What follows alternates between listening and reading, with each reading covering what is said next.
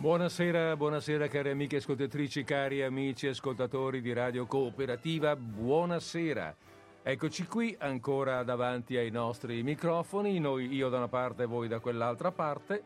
Oggi martedì ventidue marzo duemilaventidue alle ore quindici e, aspetta che guardo bene, e cinquantuno all'orologio di Radio Cooperativa, pronti a partire con Disordine Sparso. Io sono Federico Pinaffo, questa è Radio Cooperativa.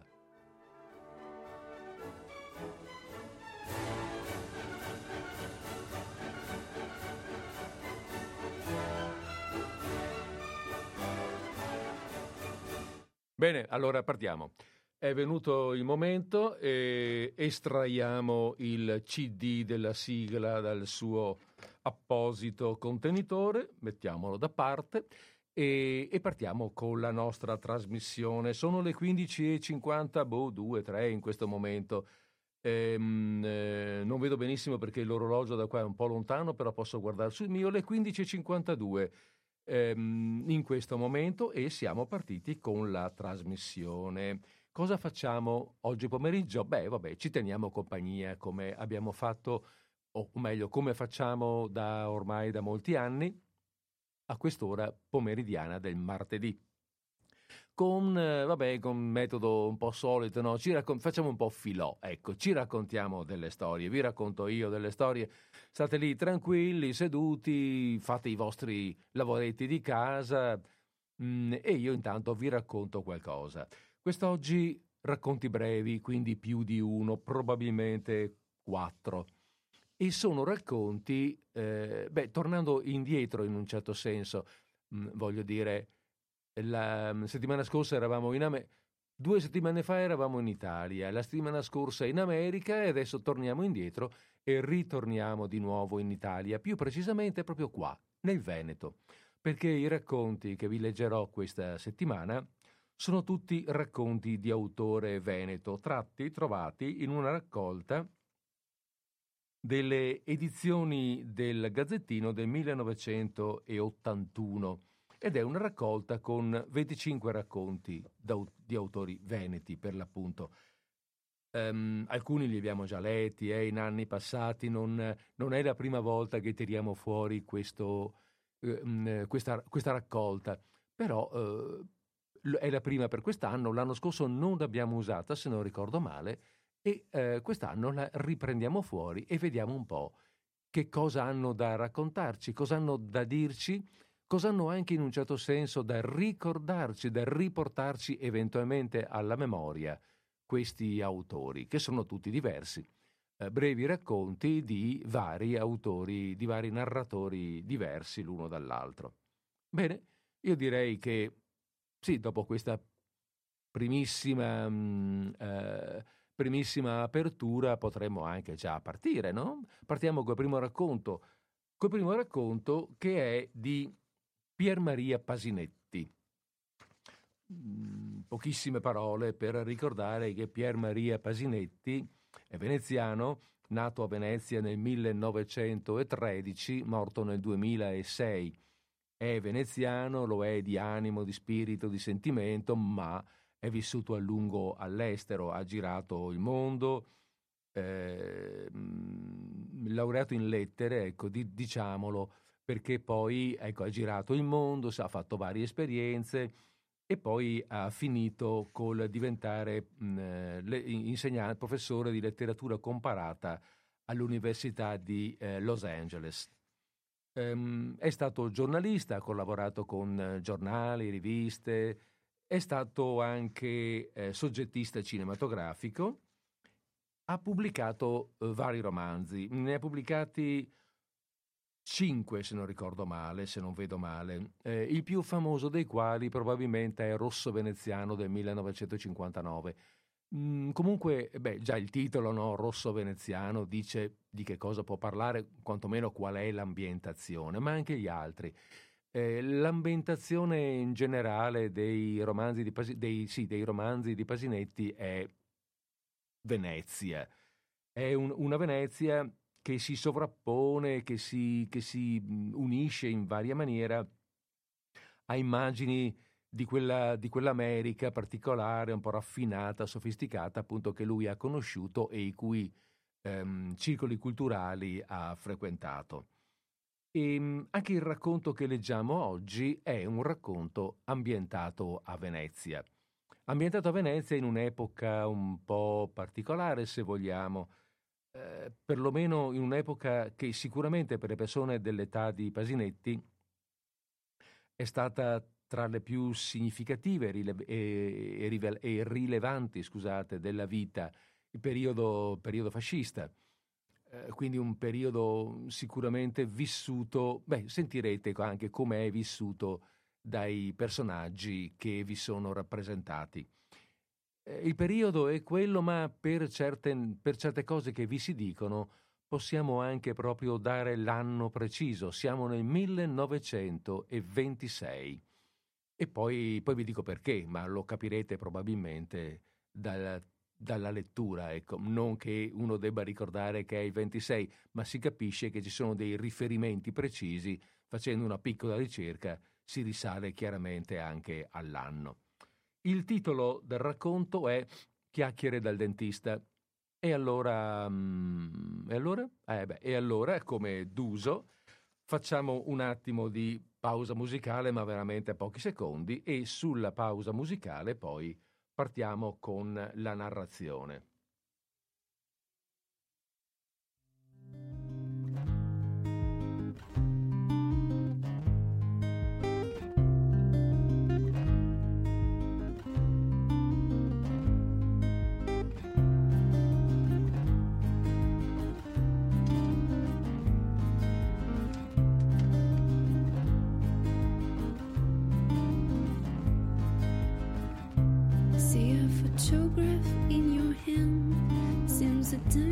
Stopping now. Do you remember any days? Droplets slipping on the window. We were lying on the couch, and I sang you a lullaby.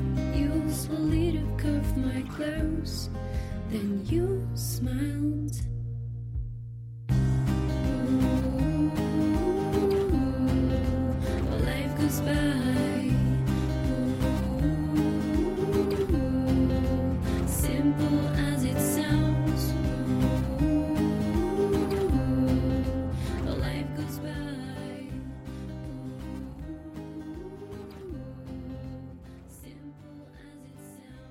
Di Pier Maria Pasinetti, Chiacchiere dal dentista.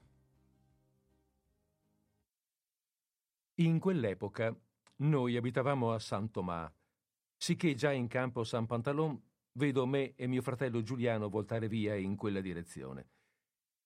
Gli altri invece vanno verso Santa Margherita, San Barnaba, il sottoportico del Casino dei Nobili, la Toletta, e vedo Annibale in testa che ha preso Giovanna sotto braccio e si mette a cantare «Io t'amo e nulla da te bramo, poiché tutto ebbi da te», e il Passina che ammonisce «Taci Annibale, che te pari un ubriaco», e abbandona i giovanetti al ponte delle Maravege, procedendo verso casa sua, a San Vio. Non era tipo da accompagnarli a casa. Del resto, abitavano tutti nel non lontano palazzo Bialewski a San Trovaso. Intanto, nel mezzanino di Campiello Mosca, dove all'atmosfera di piccolo salotto è subentrata quella più consueta di gabinetto odontoiatrico, vediamo rimanere per il momento soli Alvisa Balmarin e la sua infermiera Minerva. Prima la pazza inglese, in aprile, poi il ragazzo anarchico dalla Francia in settembre, Minerva ricorda, elencando i precedenti attentati al primo ministro Mussolini, mentre il dentista è seduto su uno scanno a gambe larghe, le belle mani posate sulle ginocchia con le lunghe dita distese e tamburellanti. Lei gli sta in piedi di fronte. Lui la guarda di sotto in su, senza dire niente. Alvisa Balmarin ha un importante naso aristocratico e labbra espressivamente mobili, bene disegnate, bene appoggiate sul mento, che può apparire un po' sfuggente solo quando, come ora, lui allunga il collo con visibile pomo d'Adamo, levando verso la sua infermiera gli occhi prominenti.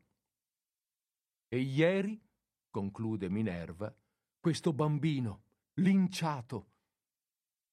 Alvise sussurra astratto: orrori, Minerva, orrori.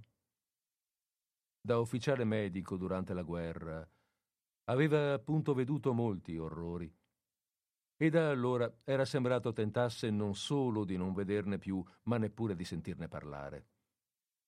Diomede Passina, già ardito, si era salvato per poi morire a cavallo della moto. Non così Scarpa Ulderico o Favarè Emilio, morti di ferite assai prima, già compagni alle scuole elementari. A Scarpa, qualche settimana prima della liberazione nella morte, aveva amputato lui stesso Alvisa Balmarin ambedue le gambe. Favarè era diventato completamente cieco poco prima della fine. Piccoli scheletri adesso, dei niente, in cimiteri di guerra. Alvise prova ancora affetto e rimpianto, gli mancano. Erano stati dei giovani abbastanza qualunque, ma pieni di allegria, di voglie. Il telefono squilla. Vedrà che è la Rutigliano che non viene neanche questa volta, Minerva preannuncia, con esattezza. Meglio così, mormora Alvise. C'è poi il tintinnio ripetuto del campanello di strada. È certamente la madre di Annibale, signora Elvira Tolotta Pelz, e Alvise va ad accoglierla alla porta, mentre Minerva rimane nella saletta del Trapano a preparare l'ambiente. L'odontoiatra si dà un'aria di felice sorpresa, però nel tono di voce alto e nasale riesce a inserire anche una nota di mestizia. Infatti, due settimane fa è morta Suor Angela Antonia, una monica prozia di Silvio Tolotta Pelz, marito di Elvira, e questo tema commemorativo, spera Alvise, avrà il sopravvento su quelli dell'attentato e del linciaggio. Le dice intanto festoso: Elvira, pensa, fino a un momento qua era, a un momento fa era qua il tuo Annibale. Suor Angela Antonia, una monica colta, se ricordo bene, è quella che ha istruito mio fratello Giuliano per la prima comunione. La signora Tolotta Pelz poi lo ha ben presente. Ha sempre avuto occhi celesti chiarissimi, da sembrare quasi albina. Erano occhi né vuoti né spaventati, ma piuttosto sempre con una vana ricerca di un senso, di un ordine chiaro e definitivo da dare a cose e a persone. Siccome un tale ordine non c'era mai, i gesti e le parole di questa bella donna bionda, più alta di Silvio suo marito, il quale però a dorso duro passava per il tipo del capofamiglia che detta legge alla tedesca, avevano sempre qualcosa di monco e di provvisorio. Con quegli occhi tanto chiari, pareva ti guardasse senza vederti, e c'era contrasto fra il tono della voce, netto, da persona di mondo, e quello del discorso, tutto domandette dubbiose. No? Non trovi anche tu? E intanto, per conto loro, le mani si aggrappavano l'una all'altra sole, perse. Ah, lo so che Annibale era qua, a giocare, no? Come lo trovi, Annibale? È tanto bellino e anche forte, no? È la sua festa, devi scusarlo. Anzi, anzi... gli voglio un bene che mai ad Annibale, dice Alvise, vago. Anche Silvio vuol tanto bene ai tuoi Corrado e Osvaldo. Ah, ma la tua Giovanna poi, tutti l'adorano, no? Elvira era alta quasi come Alvise, e quest'uomo giovanile e assai calvo, asciutto, spigliatissimo nei gesti, manovrava il trapano pedale con sicurezza attenta e lieve. Deve chinarsi solo di poco per abbracciarla. È la prima volta che ci vediamo, si può dire, dopo le esequie della povera Suor Angela Antonia, e anche quella volta ti ho vista solamente di striscio. Vuoi dire che adesso è la prima volta che ci troviamo noi due da soli? Alvise? Pausa lunga. Angela Antonia era una donna molto felice, no? Senza problemi, aveva risolto tutto. Non trovi, Alvise? Io trovo. La minuta rete della veletta, un po' dura al premere delle labbra di Alvise sulle gote fresche di Elvira, dà più sapore ai baci. Lei ha una pelliccia nera, morbida e ancora umida di nebbia serale, e Elvise, dopo i baci, scende un po' con la testa e appoggia la gota su quella spalla, sul seno quasi. Le sue non sono più proprio condoglianze. Se ne accorge e sussurra: «Scusami, Elvira». Lei gli accarezza la bella testa, la poca peluria sulla calvizie, vi posa un breve bacio. Le cose si limitavano a questo, pare. Nella vita esteriore di Alvisa Balmarin, credo tutto sommato, i fatti più importanti erano i rapporti con le donne e, verso Elvira, il sentimento silenziosamente concordato da decenni doveva essere una rispettosa passione. Elvira, in tono piatto, domanda: «Scusarti di cosa, Alvise?» Poi, su un registro più alto e sicuro: «Hai sentito? Hanno identificato il ragazzo che voleva uccidere Mussolini. Ma già tu, no?» Alvise le infila delicatamente la mano sotto l'ascella, la spinge verso la saletta odontoiatrica. L'ampio seggiolone di metallo e cuoio è tutto lucente di strumenti in attesa. «Non dici mai niente, Alvise. Sei tanto diverso da Silvio. Lui, come posso dire, si occupa delle cose. Tu, invece, no?» «Eravamo insieme al giardinetto d'infanzia. Sicché ti puoi immaginare se non lo conosco, Silvio. Altro genere di persona. E poi lui è eminente. Presiede la giunta storica per l'Alto Veneto, è consulente per i cimiteri, fotografato insieme con Re all'inaugurazione della Biennale, e poi, è vero, è presidente del consiglio direttivo dei beneficatori delle suore Matildine». Elvira, sistemata sulla poltrona odontoiatrica, gli butta uno sguardo sospettoso. «E fa conferenze all'Ateneo piene di trascendenza e di ascensioni dell'anima, come Fogazzaro, come Emerson, come il senatore Fradeletto». Elvira, già riversa sulla sedia, bocca aperta e mascelle fisse, disfà quella posizione per ribattere: «Tre sole ne ha fatte Silvio di conferenze quest'anno, e i nomi di quelle cose là che dici, i beneficatori, i consigli, te le inventi tu, Elvise, vero? Vero?» «E poi, per esempio, le Matildine sono monache di clausura, ma lui, Silvio, finisce che lo fanno entrare nel loro salotto.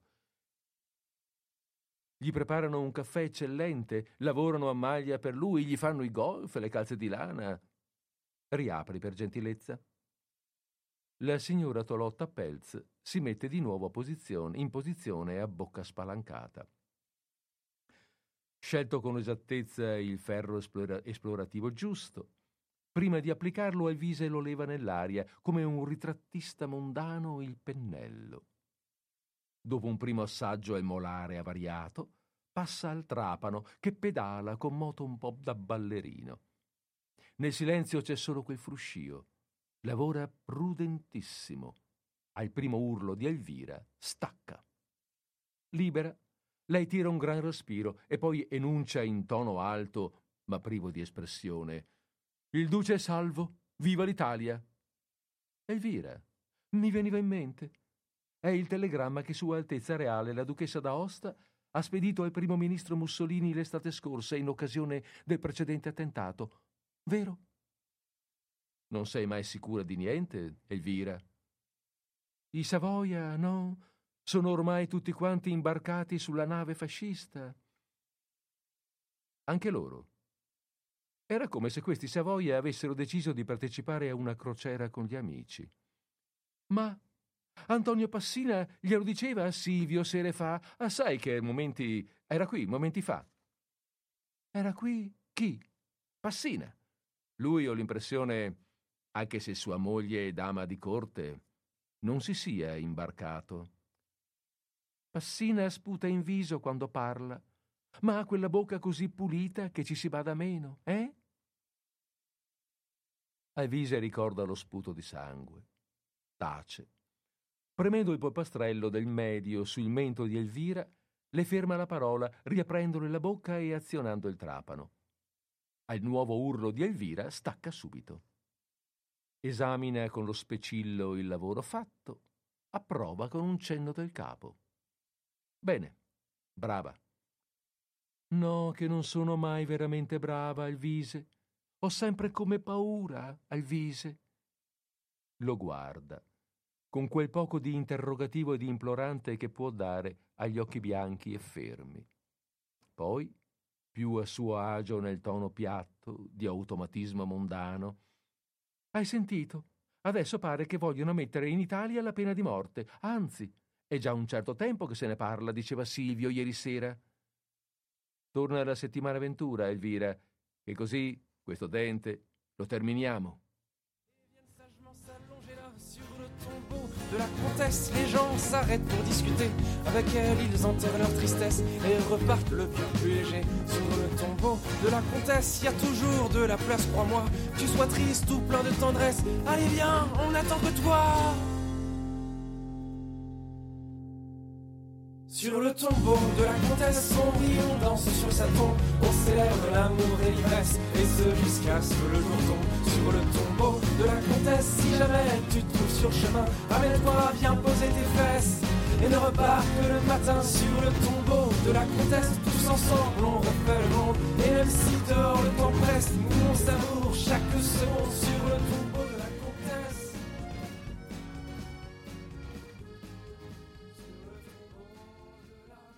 Bene, torniamo quindi a noi. E, mh, sì, allora avete capito, no?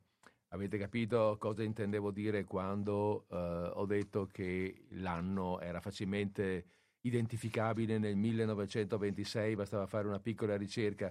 Nel millenovecentoventisei, infatti, ci sono stati questi attentati a, a Mussolini. Ben tre furono. Quello di, di Violet Gibson in Inghilterra, infatti qui la, la, l'infermiera all'inizio dice...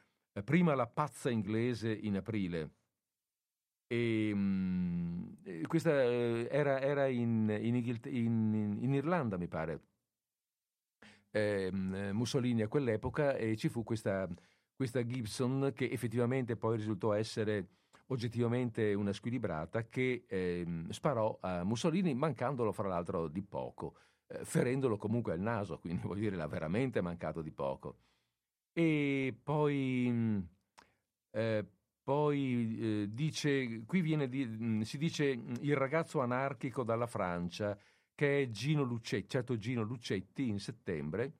E poi ci fu una storia partic- molto particolare, quella di Anteo Zamboni, il ragazzo, dice lei, il bambino veramente, dice la, la, la farmacista, questo bambino linciato. E in ottobre, nell'ottobre del ventisei, questo c'è un quindicenne, Anteo Zamboni, che sembra abbia sparato a, a Mussolini, per l'appunto, sfiorandolo. E dico sembra perché il ragazzo fu ucciso sul posto a, a pugnalate dalle camicie nere che stavano attorno a, a Mussolini. Ma secondo alcune ricostruzioni l'attentato sarebbe stata una cospirazione montata in seno ad ambienti fascisti, insomma disaccordi interni, ecco. Poi questa cosa non fu provata, per cui il povero Zamboni forse non era neanche il vero colpevole. Comunque è andata così, ecco. Quindi questi tre attentati consecutivi uno dopo l'altro nello stesso anno sono stati eh, tutti e tre del ventisei, e quindi l'anno in cui si svolge il racconto è per l'appunto il millenovecentoventisei. Siamo addirittura in grado di dire che se è accaduto in quell'anno, eh, ma da come parla direi proprio di sì, se è accaduto in quell'anno, visto che eh, l'ultimo è del, di fine ottobre, eh, questo racconto è ambientato tra il novembre e il dicembre nel millenovecentoventisei, non che ce ne freghi molto per la verità, ma è così, tanto per fare questa piccola osservazione eh, di puntualità.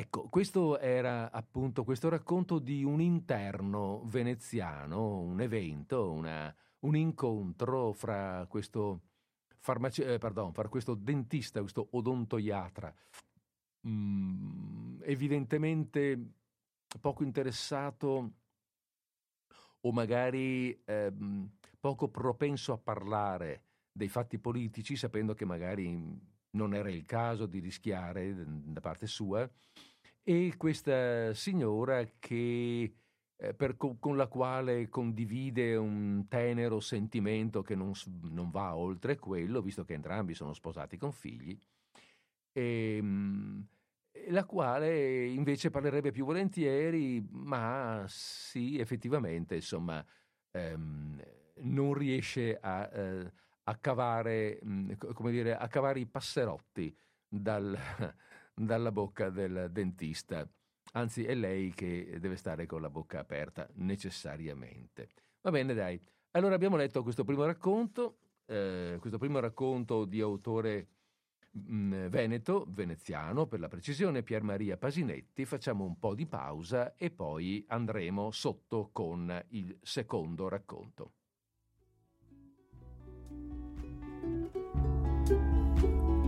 Pluie, pluie d'entre deux saisons, s'aimer, perdre raison, partir, tourner en rond, partir, tourner en rond, s'allonger sur le sable, désir incontrôlable, sensation ineffable.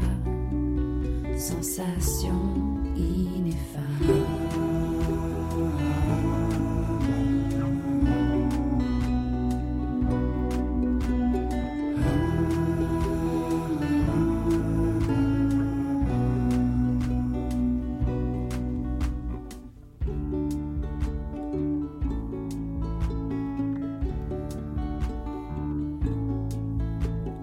Lire dans ton cœur grand ouvert, briser mes liens de verre, mentir, prendre la mer, partir, prendre la mer. Froid comme l'hiver, loin de toi, sourire avec effroi, caresse du bout des doigts, caresse du bout des doigts.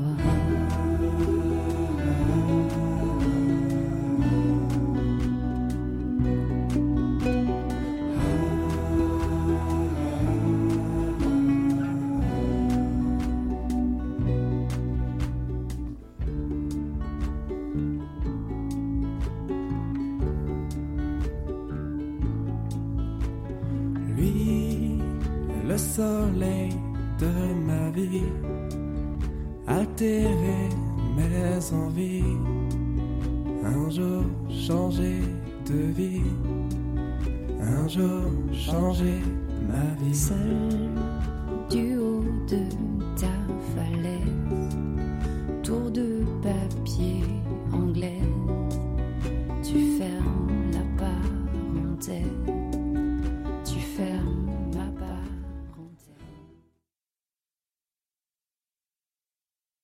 Torniamo di nuovo a noi, torniamo di nuovo a noi con le nostre eh, letture. Il prossimo autore del quale andiamo a prendere visione, o meglio ascolto, è Gianni Granzotto.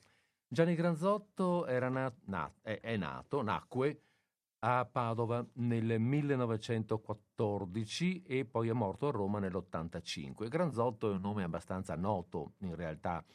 Ehm...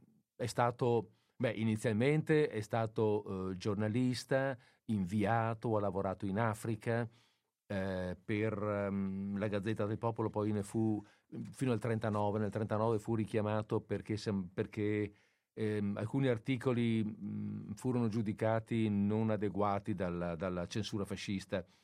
Eh, durante la guerra fu sul fronte albanese.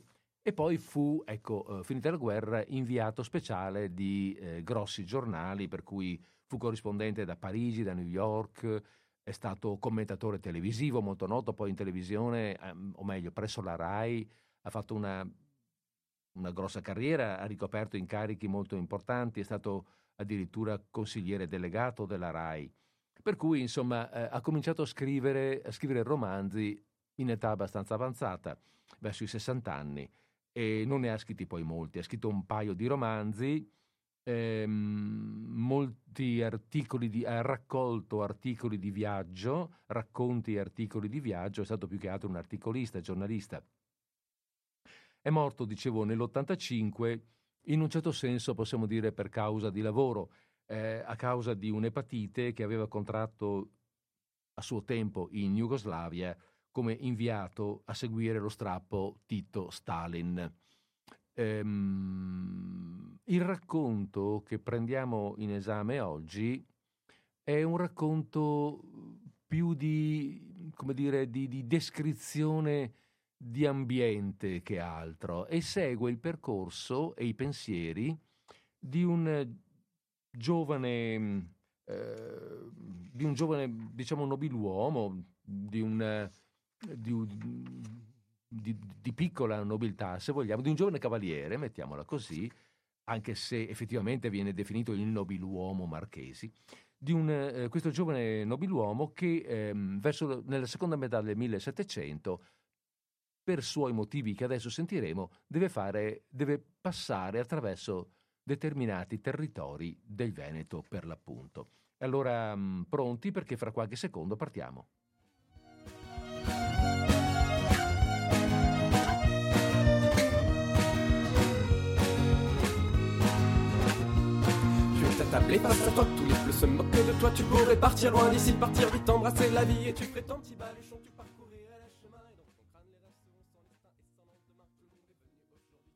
Gianni Granzotto, il nobiluomo Marchesi.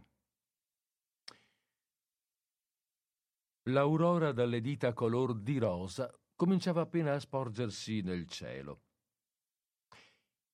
La sua riga chiara avanzava, avanzava. Veniva su in silenzio lungo il balcone d'Oriente, dalle favolose Indie, dal mare di Trebisonda, dai campanili di Venezia. Tra brividi e languori, l'orlo della notte scivolava via come un lenzuolo tirato dal letto. Adesso la riga chiara stava risalendo in fretta le, le foci del Po. Era arrivata a sfiorare gli alberi sulla strada che va da Ostiglia a Villimpenta, proprio al ciglio del confine tra le terre della Serenissima e quelle del Ducato di Mantova, per grazia di Dio passate in dominio a Sua Maestà Imperiale Maria Teresa, Regina Apostolica. La frontiera era tracciata dalle sponde di un fiume, sul quale lo specchio del nuovo giorno già stava scintillando. Il fiume di cui parlo è chiaro di corrente, assai piacevole alla vista. Scorre con lentezza lungo rive erbose, costeggiate di sarici e cespugli di biancospino. Ha un nome abbastanza strano per quei luoghi. Si chiama Tartaro, fiume Tartaro, forse un eco dei lontani deserti da cui muove l'aurora nel suo viaggio senza fine. Una mattina dell'anno millesettecentosettantaquattro, mentre quel sole si levava, un uomo procedeva a cavallo sulla strada da Ostiglia a Villimpenta, in fianco al Tartaro. Non so quanti di voi abbiano mai percorso la strada di Villimpenta. Attraversa un piccolo angolo del mondo, ed è singolare la considerazione di quanti altri remoti luoghi della terra come questo siano tuttora quasi sconosciuti. Oggi si viaggia con gli aerei da un punto all'altro del pianeta. Si crede di conoscere tutto, di vedere tutto. L'intero Oriente, dalle Indie al Po, si può valicare più velocemente di quanto impieghi la luce mattutina a mostrarsi alla ringhiera dell'orizzonte. Ci sono centinaia di aeroporti, dal Gange a Venezia. Ma chi conosce le strade intorno a Benares, le oasi che verdeggiano nel deserto di Damasco, i villaggi affacciati sulle anse del Danubio? Ogni giorno centinaia di viandanti percorrono questi angoli del mondo, ma la stragrande maggioranza dell'umanità li ignora, li ignorerà sempre. Così, narrando di un uomo che corre sulla strada tra Ostiglia e Villimpenta in un giorno dell'anno millesettecentosettantaquattro, sono anch'io un po' sospeso tra lo spazio e il tempo, tra luoghi e secoli egualmente inafferrabili ed egualmente immobili. Passato e presente non fanno che toccarsi di continuo. Anch'essi hanno una frontiera che è mobile come l'acqua. Guardate il mio cavaliere, che avanza sul destriero lungo le rive del fiume, a poche braccia dal Po, di cui si intravede la striscia subito alle spalle di Ostiglia. Siamo sulla metà di marzo, quando la primavera sta montando dalle radici della terra, pronta a spuntare una volta di più. Il mattino si preannuncia soleggiato, come l'aurora ha lasciato intendere, sorgendo in un cielo limpido, solcato da vento leggero e quasi tiepido. Quante mattine di marzo come questa noi stessi abbiamo vissuto e vivremo. La dolcezza di quel giorno si confonde già con i nostri ricordi, con sensazioni che possediamo. E così le luci della primavera nascente, l'alito del vento, i fruscii della terra che si sveglia. Può sembrare benissimo che tutto accada oggi e non ieri, e che in quel cavaliere che avanza ci sia qualcosa anche di noi, come eravamo davanti a una delle svolte della nostra vita, ora che in un galoppo di marzo lungo il Tartaro sta per aprirsi una nuova storia. L'uomo di cui parliamo ha trentaquattro anni, ha un bel viso affilato, con gli occhi e l'insieme dell'aspetto molto penetranti. Ma anche nella foga del cavalcare, la sua vivacità mostra d'essere diligentemente controllata. In qualche tratto dell'espressione, per esempio, una certa piega della bocca, traspare malinconia, un distacco dei sentimenti dalla volontà. Si intuisce un carattere forte, molto forte, ma i palpiti del cuore sembrano celati, come fossero sotto il dominio dell'intelligenza, questa acuta lama che cerca di tenere a distanza tutti gli ardori. Si chiama Paolo Marchesi, a titolo di nobiluomo, appartenendo a una casata di piccolo blasone con dimora a Canneto sull'Oglio, all'altra estremità del ducato. Il padre, Giovan Battista Marchesi, era stato il primo rappresentante mantovano nel Consiglio d'Italia presso la corte di Vienna, dopo che gli Asburgo avevano preso la successione dei Gonzaga nel possesso di Mantova. Questo accadeva poco prima che Paolo nascesse. Ora il padre è un vecchio senatore quasi ottuagenario, con il privilegio d'aver conosciuto Maria Teresa ancor giovane nella sua reggia di Vienna, d'averla fedelmente servita nelle avventurose vicende di quegli anni, conservandone i favori e il rispetto. Ne aveva fatto uso prezioso per secondare la carriera del figlio, cominciata con piccoli incarichi di funzione negli uffici austriaci di Mantova ed approdata adesso alla nomina di consigliere presso la prefettura alle acque del territorio. Poiché la distinzione veniva da Maria Teresa con lettera vergata di sua mano, qualcosa della potente regina era rimasto attaccato al beneficio. Come consorte di chi portava in quel momento l'effimera corona del Sacro Romano Impero, il marito Francesco di Lorena, Maria Teresa vantava titoli imperiali, una specie di fantasma dei lontani, lontanissimi simboli dei Cesari. Tutto ciò che proveniva da Maria Teresa, dalla corte di Vienna, prendeva automaticamente patente di Cesareo. Cesareo era il poeta di corte, di nome Metastasio. Cesarei erano i generali in comando dell'esercito e Cesareo era anche Paolo Marchesi, consigliere Cesareo, una altisonante dignità cui corrispondevano nel concreto le mansioni ben più modeste di un segretario incaricato di seguire le questioni di distribuzione delle acque nelle terre del Ducato. Paolo portava quel titolo con disinvoltura, ma poiché i problemi dell'acqua, in una regione così fertile e di ricche coltivazioni, risultavano molto importanti, il giovane consigliere Cesareo s'era dedicato ai suoi compiti con impegno ed accortezza.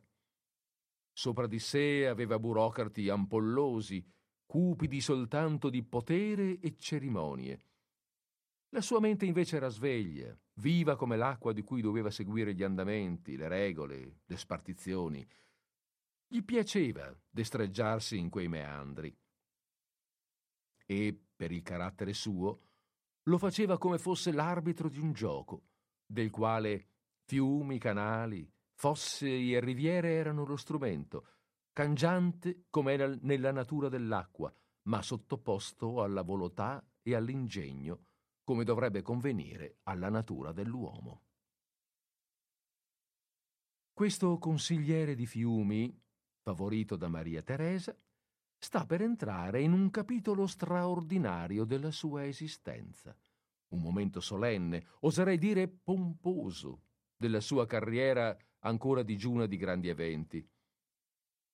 I canali lungo i quali si inoltra a cavallo, gli argini, i fossi, i colatori, le bocche, i fontanazzi, le acque, insomma, di cui la sua funzione è materia e disciplina, tutti i fiumi e i correnti del bacino del Tartaro e degli altri tributari sono sul punto di assurgere ai fastigi di un trattato tra grandi stati, a livello d'affare europeo.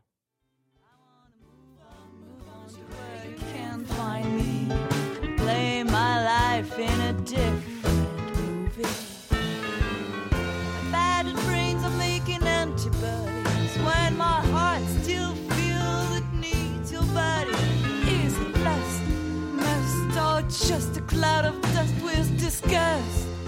I'm just want it and want it and want it again. Caught it, forgotten, and tedious to get. You're playing hide and seek. I haven't seen you for weeks. Blowing hot and cold to a soft heart. Watching a love life like some. Il Tartaro scorre tra l'Adige e il Po.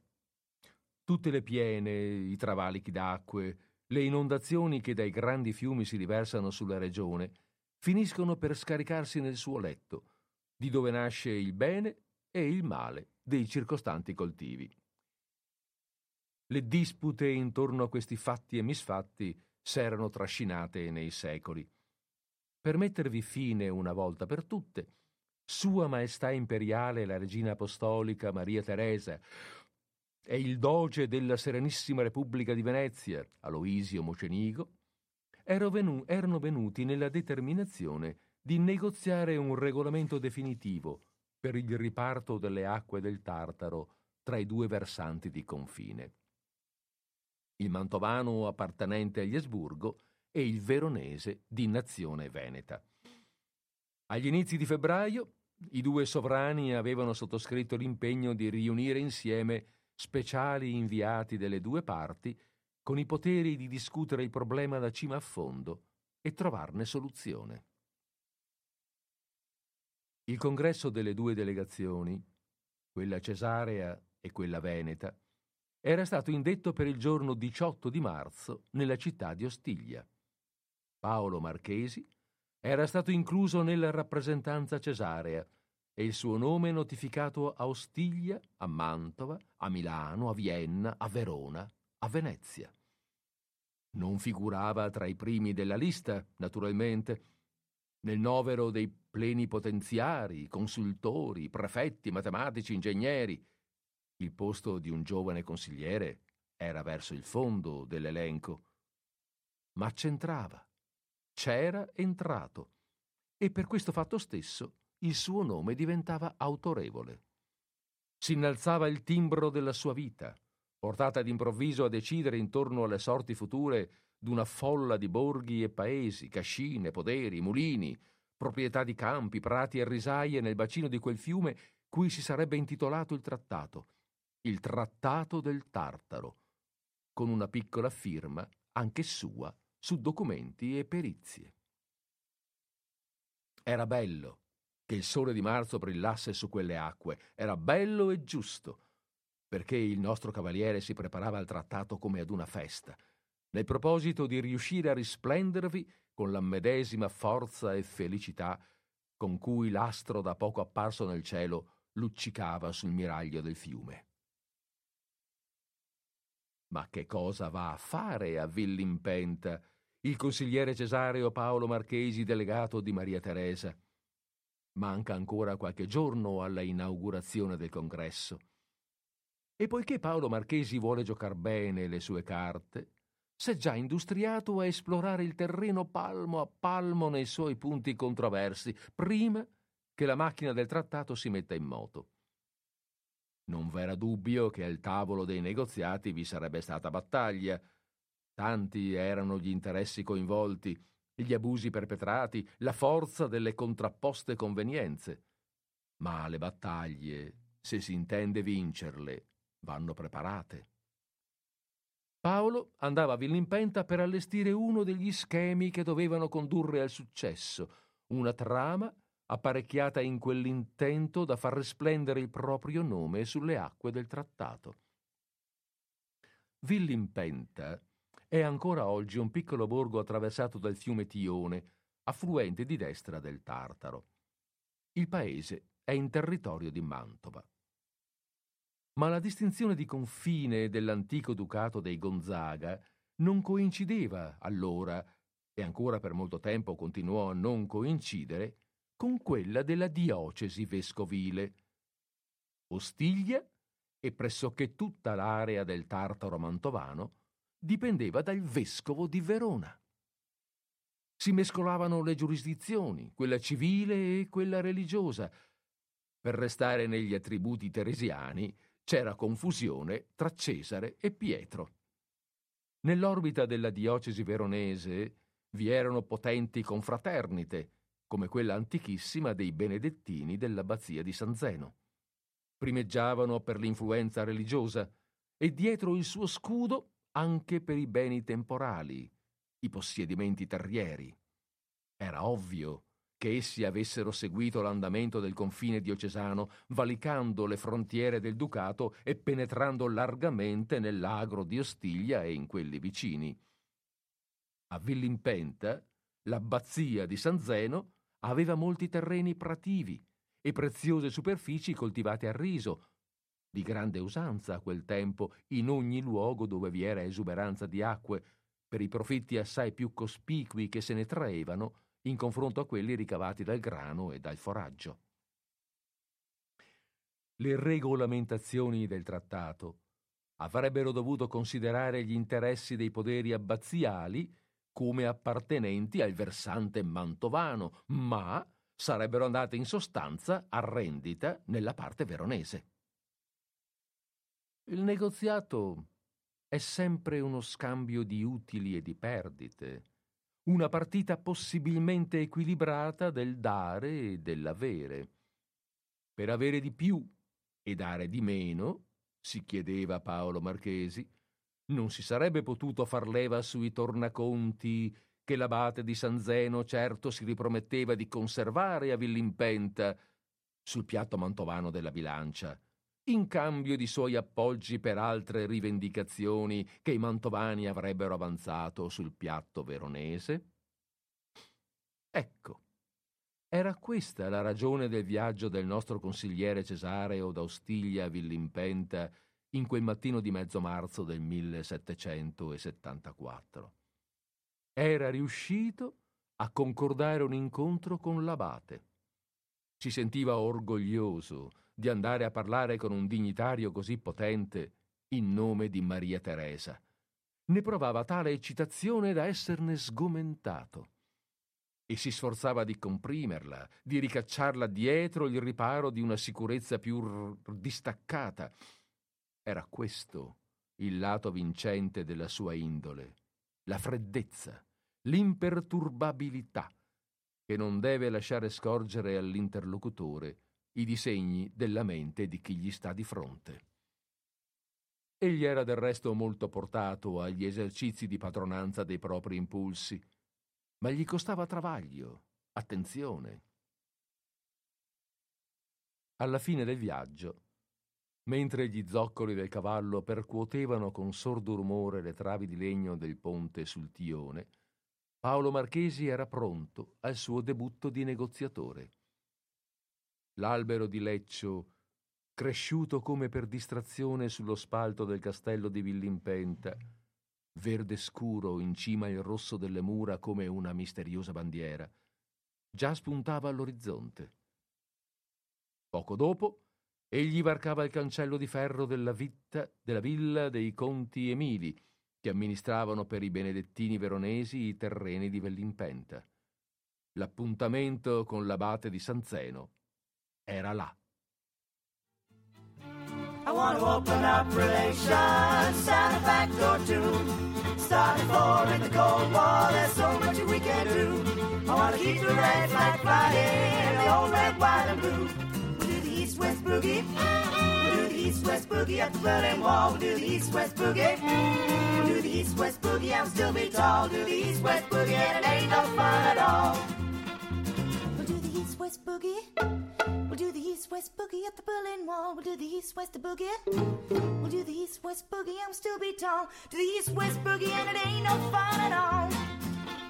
We'll do the East-West boogie.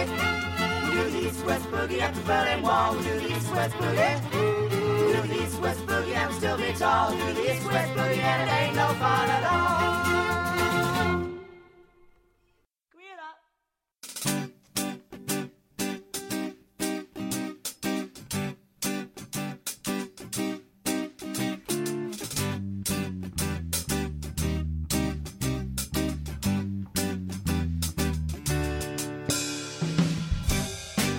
J'aime les filles en jupe, les jeunes qui sortent à la fin de l'hiver. J'aime voir le soleil se lever pendant que je prends mon café. Comme dans un village de Provence, bercé par les saveurs intenses. Une balade pour faire le marché avant le Ricard de la demi-journée.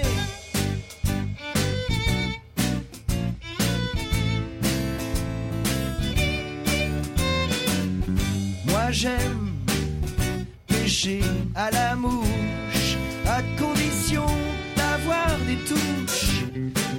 J'aime aussi aller pique-niquer, seulement si je suis accompagné d'une jolie fille aux cheveux longs, une petite salade à l'estragon, tout l'après-midi allongé. Ok, allora riprendiamo con la nostra lettura. Riprendiamo con la nostra lettura. Il prossimo autore che prendiamo in mano per, ehm, per questa sera, per quest'oggi, Eh, e in questa serie di autori, vi ricordate, vi ho detto che è una serie di autori veneti che fanno parte di una raccolta edita nell'ottantuno dal uh, Gazzettino. Il prossimo autore, dicevo, è Alberto Ongaro. Alberto Ongaro è nato a Venezia nel millenovecentoventicinque, è morto nel duemiladiciotto, non molti anni fa, quindi. È stato studente di lettere e filosofia all'Università di Padova. Um, la sua attività principale è stata quella giornalistica. Eh, è stato un inviato, soprattutto uno di quelli che girano il mondo in lungo e in largo. È stato molto a lungo, eh, o comunque sì, è stato molto in America Latina, prevalentemente eh, in Argentina, è stato anche in Inghilterra però, e ha, e ha scritto qualche romanzo, non moltissimo. Ha questa sua...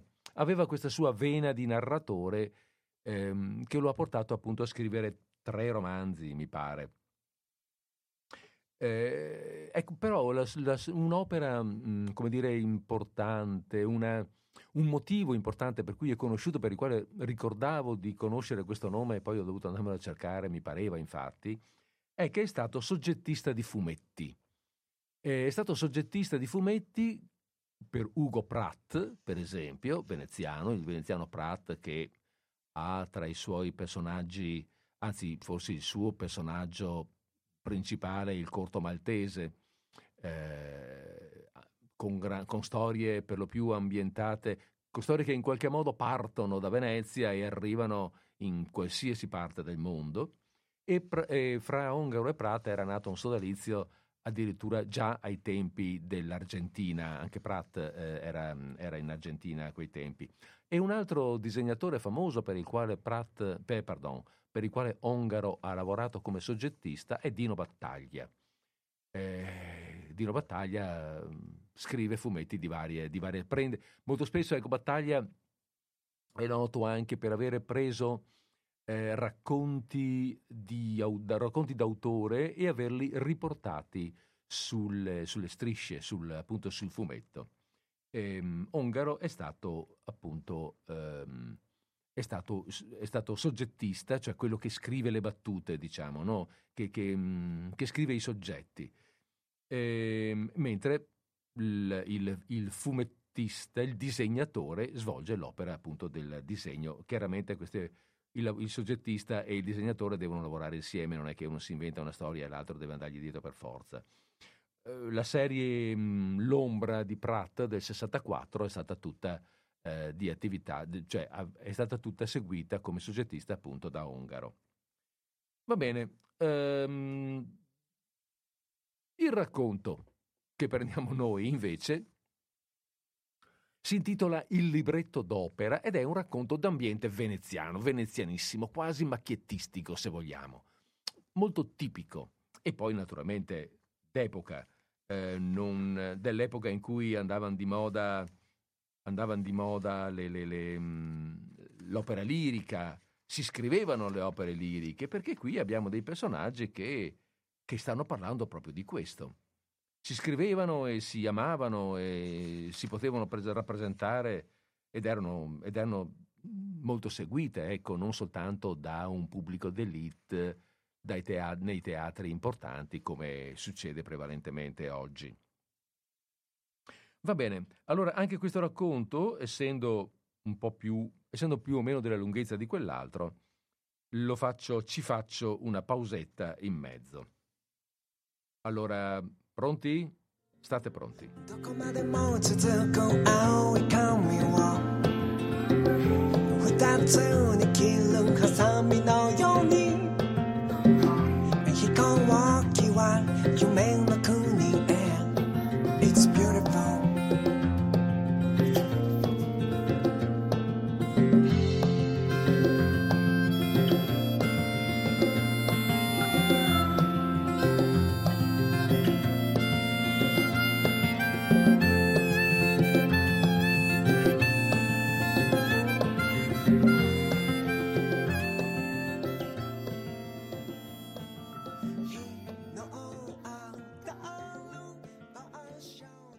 Alberto Ongaro, il libretto d'opera.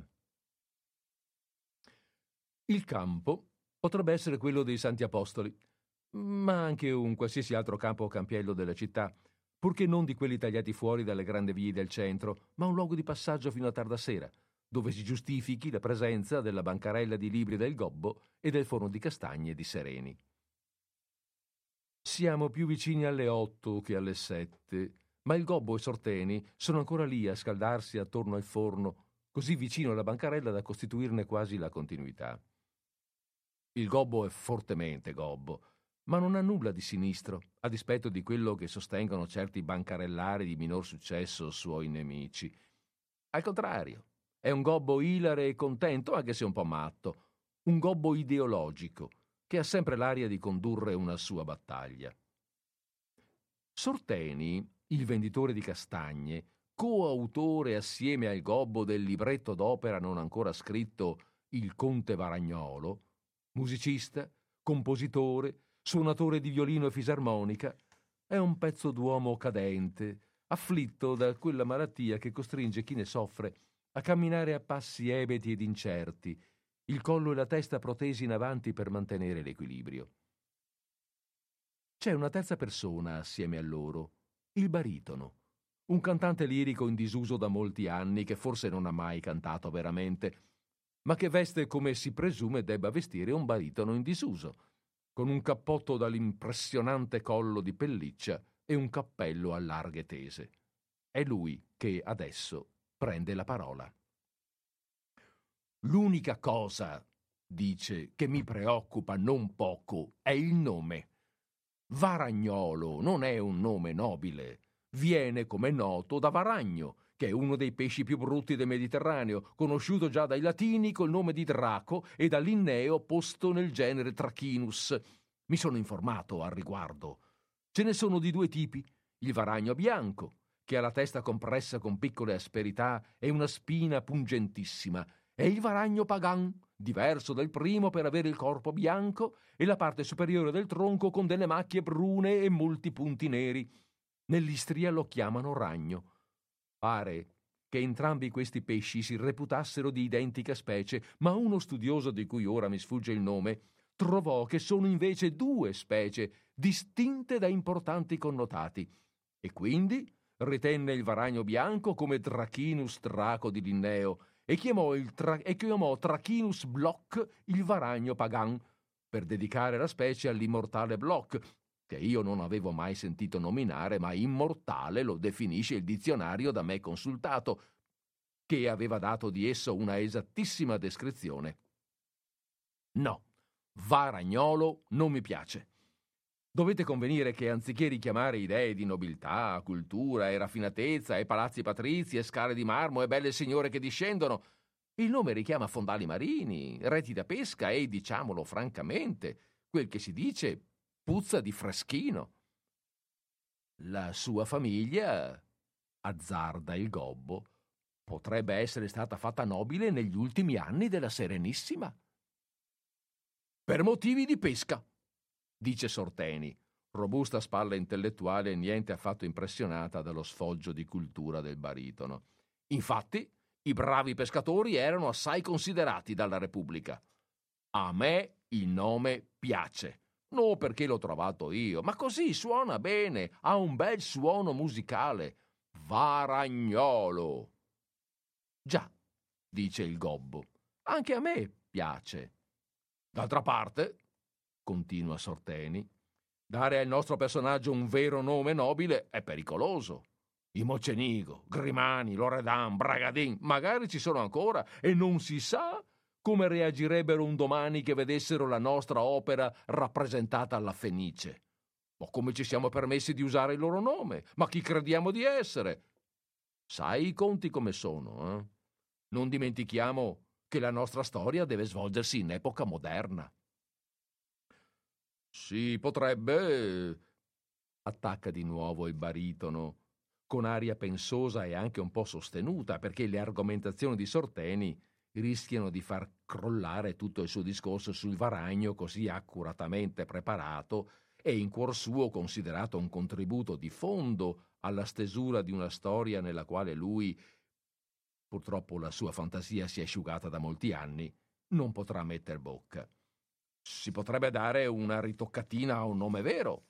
Bragadin, per esempio, potrebbe diventare Bragadin oppure Braghettin. E roba da operetta, dice Sorteni, o da opera comica. Preferisco varagnolo. La nostra di comico non ha proprio niente. Il baritono fa un cenno con la mano che potrebbe voler dire qualcosa, qualsiasi cosa.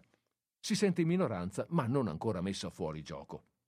Dopotutto, se il gobbo e Sorteni inventeranno la trama e scriveranno insieme il libretto, e se Sorteni, sempre ammesso che ne sia capace, lo metterà in musica, chi deve interpretarlo e beccarsi buona parte degli applausi e visite in camerino e mazzi di fiori e foto sui giornali e magari qualche biglietto d'amore inviato da signore sconosciute e profumate, è lui, il baritono. Ah, e chi altri se no?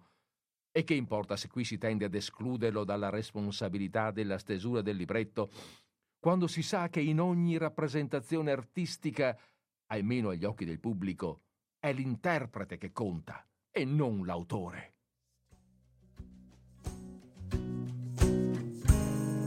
Free yourself, release yourself. The burdens that you carry all will topple in the end. And every bad decision that was weighing on your mind, every failed mission, every ladder left unclimbed, it all just blows away. And in a thousand years, when all our bones have disappeared, and every word has been erased. Ritorniamo un poco sul carattere, suggerisce Sorteni. Allegro, dice il Gobbo, mentre accanto a lui Sorteni comincia a muovere da sinistra a destra una mano, come inseguendo una musica mentale. Sempre allegro, ma non perché beve. Allegro anche la mattina. L'allegria è nel suo carattere. Verso le dieci o le dieci e mezza di ogni sera, il conte va a prendere il caffè da Rosita, la tenutaria del casino omonimo. I casini non ci sono più da un pezzo, dice il baritono. Non importa, li riapriamo con licenza poetica. Di Rosita lui è amico e consigliere, così come è amico consigliere e padre spirituale, voglio dire senza seconde intenzioni che lo renderebbero volgare, delle signorine ospiti. E quindi qui duetti, romanze, cori da cantare con le ragazze, roba che ci pensa Sorteni. Questo per dare un'idea del tipo, un uomo felice e generoso che fa tutto per amicizia, in armonia con l'universo.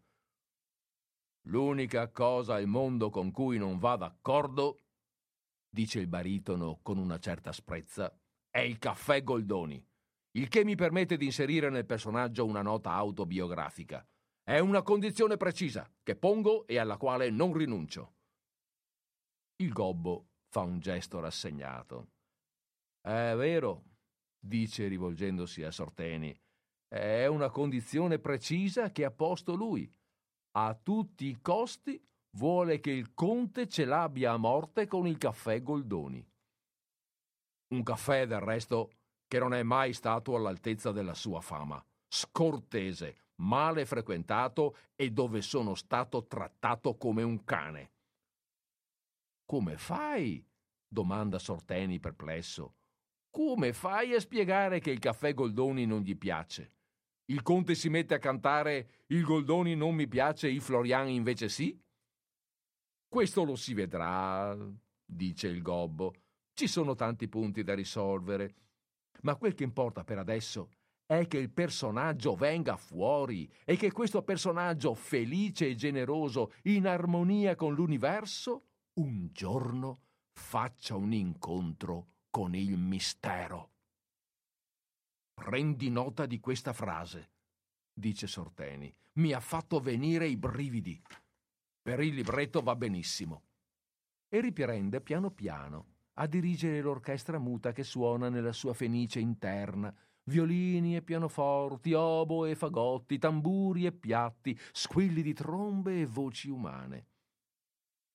Per esempio, continua il Gobbo, il conte è un cuoco straordinario, un grande buon gustaio, e qualche volta si ferma a far da mangiare nelle trattorie che frequenta, tutto per amicizia, o a suonare al Florian musica classica, romanze o canzonette.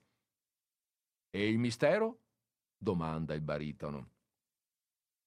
Il Gobbo esita a rispondere. Per il mistero si vedrà, dice poi. Siamo qui per questo.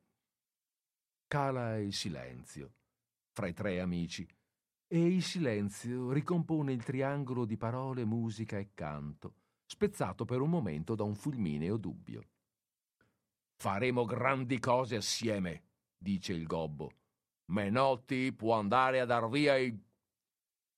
Ma non lasciamoci ingannare dall'apparenza crepuscolare e bozzettistica di questo trio che non sta inseguendo ambizioni destinate al fallimento, ma il cui ruolo qui è quello assai più sottile di ricamare nel buio speranze merlettate. «A chi tocca accendere il riscaldamento stasera?» domanda il gobbo. «A me», dice Sorteni, «ma se accendo la stufa stasera non mi resta più carbone per domani».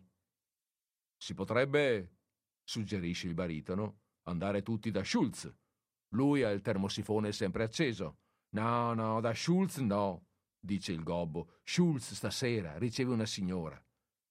Guarda l'orologio e si dispone a chiudere la bancarella carica di libri e a coprirla con una pesante tela cerata di colore blu, sulla quale fettucce bianche cucite a mano compongono l'orgogliosa scritta «Libreria al Gobbo». «Continueremo a lavorare al libretto d'opera in trattoria e poi andremo a letto».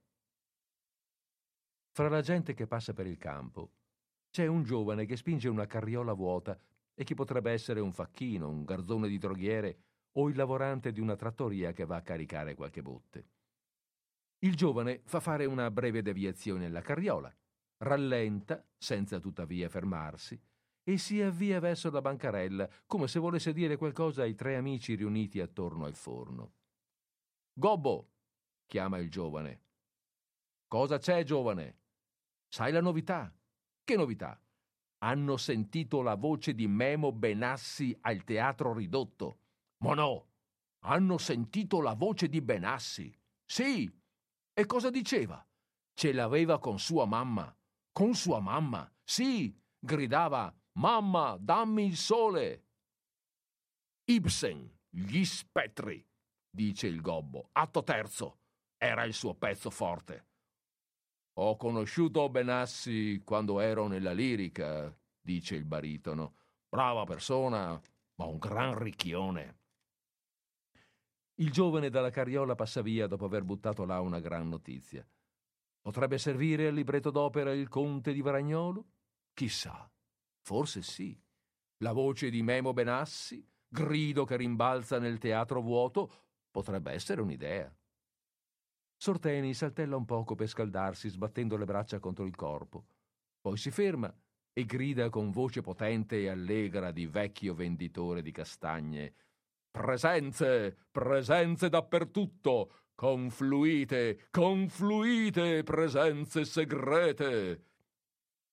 Qualcuno si ferma a guardarlo. Qualche sorriso si spalanca e subito viene rinchiuso entro facce stravolte per il freddo. «Andiamo a mangiare, va, che è tardi!» Nel campo Santi Apostoli, o in qualsiasi altro campo venga collocata, la bancarella del gobbo è ora chiusa come un rozzo forziere rubato da ladri ignoti e abbandonato in strada. Vicino, incanterato alla bancarella come un grosso animale al guinzaglio, è il forno di Sorteni, spento e vuoto. I tre amici se ne sono andati a portare altrove le loro trame delicate e il campo ha qualcosa che ricorda un ufficio deserto, chiuso dopo una giornata di lavoro. Potrebbe cominciare a nevicare da un momento all'altro.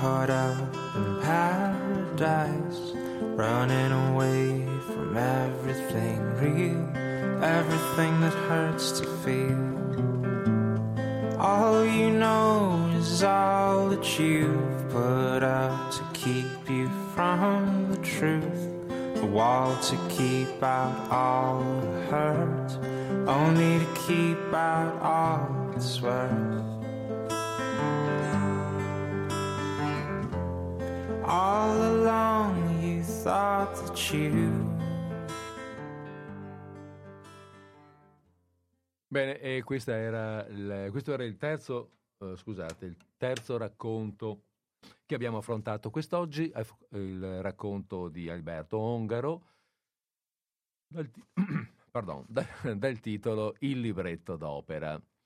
Ehm, non ho proprio il tempo di leggere, sì, no, posso leggere, scegliere un terzo racconto breve, ce, l'ho, ce l'ho se volete.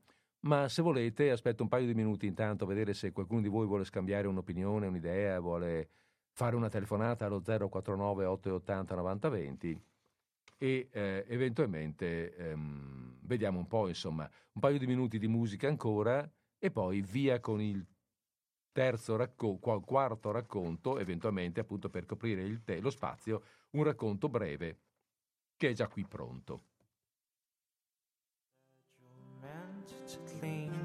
Your heart of anything that might disturb the peace and cause a fight. All you do is bury your head, you know you might as well be dead. But once you find the good, you'll learn to take the bad when it's your turn. All along you thought that you were better off if all you knew was gold. All along you've been a fool. It's getting old.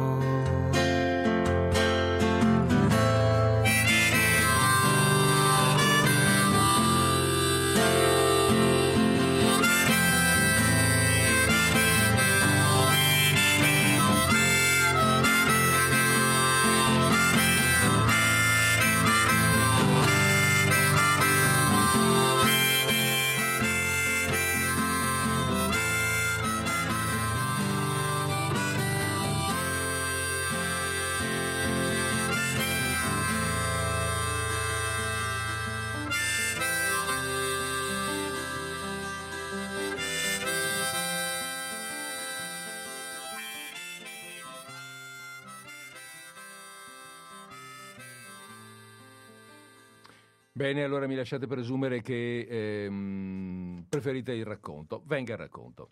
Allora, il racconto che vado a leggere adesso è un racconto che eh, da questo mh, pacchetto qui abbiamo già preso, credo, un paio d'anni fa. Adesso vedo, no, eh, addirittura quattro anni fa, benissimo, ci stiamo, quindi è dimenticato. Ma eh, lo riscelgo proprio perché la durata è giusta per... Eh, Per, per l'ora che abbiamo fatto adesso. È un racconto di Nantas Salvalaggio. Nantas Salvalaggio è mh, nato a Venezia nel ventiquattro e morto a Roma nel duemilanove. Un autore molto conosciuto anche questo, un nome noto sicuramente. Ehm, è stato giornalista, corrispondente, anche lui. Sono un po' tutti, anche altri che abbiamo sentito, corrispondenti, gente che ha girato il mondo, che ha mandato... Artic- che ha come dire, che ha mandato i suoi articoli, che ha fatto stampare i suoi articoli sugli importanti giornali italiani da, um, un, po da, da, da un po' da tutto il mondo. È un autore, eh, un forte osservatore, eh, scanzonato, ironico, eh, ha un modo di scrivere molto brillante ed è stato anche un, um, come dire, un narratore a un'opera assai nutrita. Ha scritto una trentina di romanzi, non tutti conosciutissimi, però insomma parecchi sono, sono abbastanza noti, non so, c'è Il Rio dei Pensieri, per esempio, eh, Il Campiello Sommerso, vabbè, insomma ce ne sono alcuni che sono stati, che sono stati sicuramente noti. Ehm, beh, eh, allora il racconto che, che, che vi leggo adesso si intitola Va a magnar dei frati e racconta, dai frati, pardon, e racconta proprio come è nato il, racco- il romanzo eh, Rio dei Pensieri, come è nato e come è stato, come è successo che sia andato scritto questo romanzo. Ricordo che Rio de- così per dire, Rio dei Pensieri è del millenovecentottanta. Allora, di Nantas Salvalaggio, Va a magnar dai frati. Ce l'ho tuttora incastrata nell'orecchio quella frase sferzante di mia madre ogni volta che rifiutavo la minestra. «Va a magnar dai frati», diceva, e la discussione era chiusa. Correvano i tempi ferrei del menù unico. Se non era riso e patate, era riso e zucca o risi e bisi. La carne rompeva la grigia routine gastronomica soltanto un paio di volte all'anno, a Pasqua e a Natale. Allora, sulla cucina economica, veniva immolata fra l'emozione dei bambini la vittima di lusso, Sua Eccellenza il pollo. Perché bisognerà pur dire come stavamo a quell'epoca intorno agli anni quaranta. La gallina era l'ecornia da signori. I mangimi moderni non le avevano ancora conferito quel curioso sapore di anguilla che ha adesso. Ah, che tempi, figlioli! E che polli! Dicevo dunque dei frati e della beffarda esortazione di mia madre. Chissà le risate che si farebbe in questi giorni, povera donna, se potesse vedermi dove sono finito. Ma sì, proprio dai frati, in una cella di convento medievale. Non solo ci mangio, ma ci lavoro e dormo. Vocazione improvvisa? Conversione sulla via di Damasco? Beh, la faccenda è complessa. Forse vale la pena di raccontarla per filo e per segno. La storia parte dal momento che ho sentito fortissimo il richiamo di Venezia, la città dove sono nato e ho trascorso l'infanzia e la prima giovinezza. A vent'anni me ne ero andato, come si dice, a ramengo. Avevo girato il mondo e campato di cento mestieri che vanno dal cronista all'insegnante, dallo sceneggiatore al romanziere. Ho fatto addirittura il corrispondente politico all'ONU, senza mai capire quali trame oscure venissero tessute da delegazioni bianche, nere, gialle. Una volta rientrato in laguna, dopo anni di vagabondaggi in quella specie di legione straniera che è la banda degli inviati speciali, ho fatto i conti con i miei umori e le mie nostalgie. E ho improvvisamente capito. È stato come se di colpo il cervello mi si snebbiasse. Ho compreso la forza occulta che mi aveva riportato alle radici. Ora, quelle radici, la favolosa età dell'oro, l'infanzia, erano davanti a me. Ecco la casa dove sono nato, la finestra a cui si affacciava mia madre, il cortile dove ho giocato al pallone. Ecco il canale dove quel pallone è finito cento volte, Rio dei pensieri. In quella casa, che si specchia grigia e screpolata sul Rio Scuro, è vissuta la famiglia di mia madre per oltre un secolo. Ricordo che da quei muri fummo cacciati oré un quarto di secolo, quando mio padre morì. La casa fu improvvisamente invasa dalle cambiali, come un orrendo, infetto esercito di topi. Un quarto di secolo dopo, sono tornato a quel rio, a quella casa.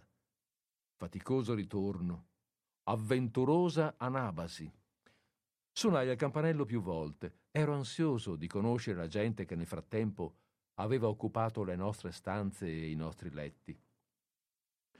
Ma il suono del campanello si spense senza che apparisse nessuno. Allora cercai notizie presso i vicini. Domandai prima il nome dei padroni, poi quello degli amministratori. E così seppi che da anni, da parecchi anni, i padroni erano partiti, forse morti. Notizie più precise me le avrebbe date il notaio B. Il notaio B è un'anima sottile. Capì subito la ragione della mia ansia e prima ancora che gli chiedessi qualcosa, si offrì di accompagnarmi nella casa che era stata mia. «Faccio volentieri una passeggiata», disse. «Tra l'altro, è un sacco di tempo che non ci vado». Cigolò la porta a pian terreno dopo due mandate di chiavi. Salimmo la scala dipinta di azzurrino, quella scala dove la nonna Mora mi aspettava di ritorno da scuola. Visitammo ad una ad una le stanze che erano state di mia madre, di nonno Giovanni, di zia Ida. Suonai i tasti ingialliti del pianoforte, sfiorai il raso stinto del canapè in salotto. Che strano, era tutto come prima. ma infinitamente più angusto, logoro, quasi meschino. E dappertutto sui muri c'erano macchie di umidità, e ragnatele sul soffitto, e scarafaggi nel piccolo gabinetto gelato, sospeso sul cortile come una navicella. «Se crede», sillabò la voce del notaio, «io potrei indagare presso gli eredi. Stanno a Roma. Si sono praticamente scordati di quest'immobile. Voglio dire che se a lei fa comodo, posso chiedere se vendono e a quali condizioni».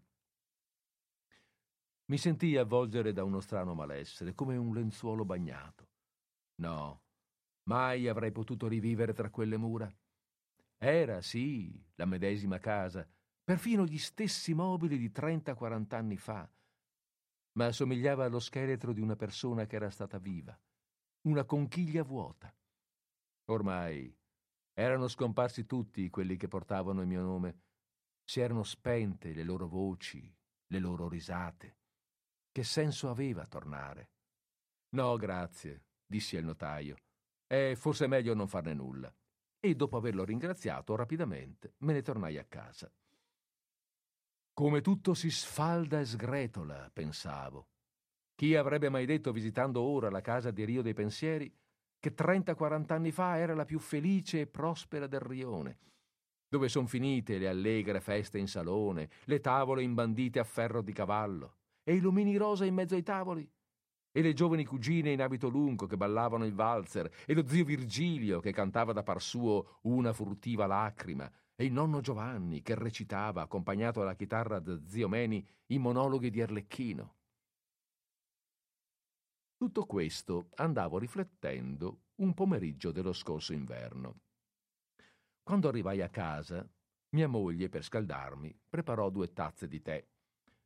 E allora le dissi che avevo un piano, l'unico piano realistico per restituire la vecchia casa di Rio dei Pensieri al suo antico splendore. «Racconta», disse mia moglie con gli occhi che brillavano. «Brava», esclamai, «l'hai detto. L'unica possibilità che mi resta per farla rivivere è raccontarla. Devo scrivere un romanzo. La storia di una famiglia e di una casa, splendori e miserie, morti e battesimi, fedeltà e tradimenti». Mia moglie mi fissava con una certa qual titubanza.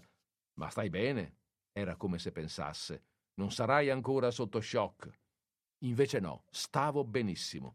Nella mia testa era nato il racconto. Sentivo le musiche dell'infanzia, la voce tenorile dello zio Virgilio che aveva cantato alla Fenice, il vellutato timbro di baritono dello zio Gigi, macchinista in ferrovia.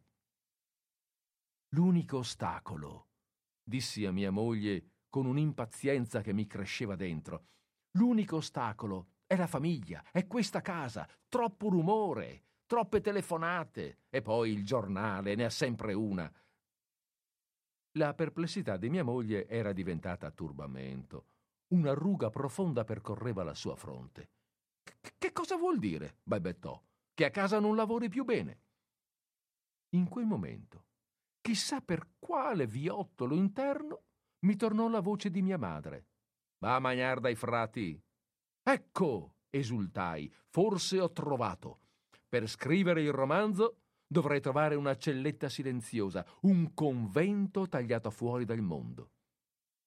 Mia moglie andò a rinchiudersi nella stanza. Forse dubitava che esistessero conventi adatti a un peccatore come me. Invece no, si sbagliava. Il convento esiste. È quello dei Francescani a San Nicolò del Lido. Da una delle sue celle, gelata come un freezer ed esposta a tramontana, ho mandato all'editore l'ultimo capitolo del romanzo Rio dei Pensieri. Adesso che ho finito, esco di clausura. Una clausura durata sei mesi. Ne valeva la pena?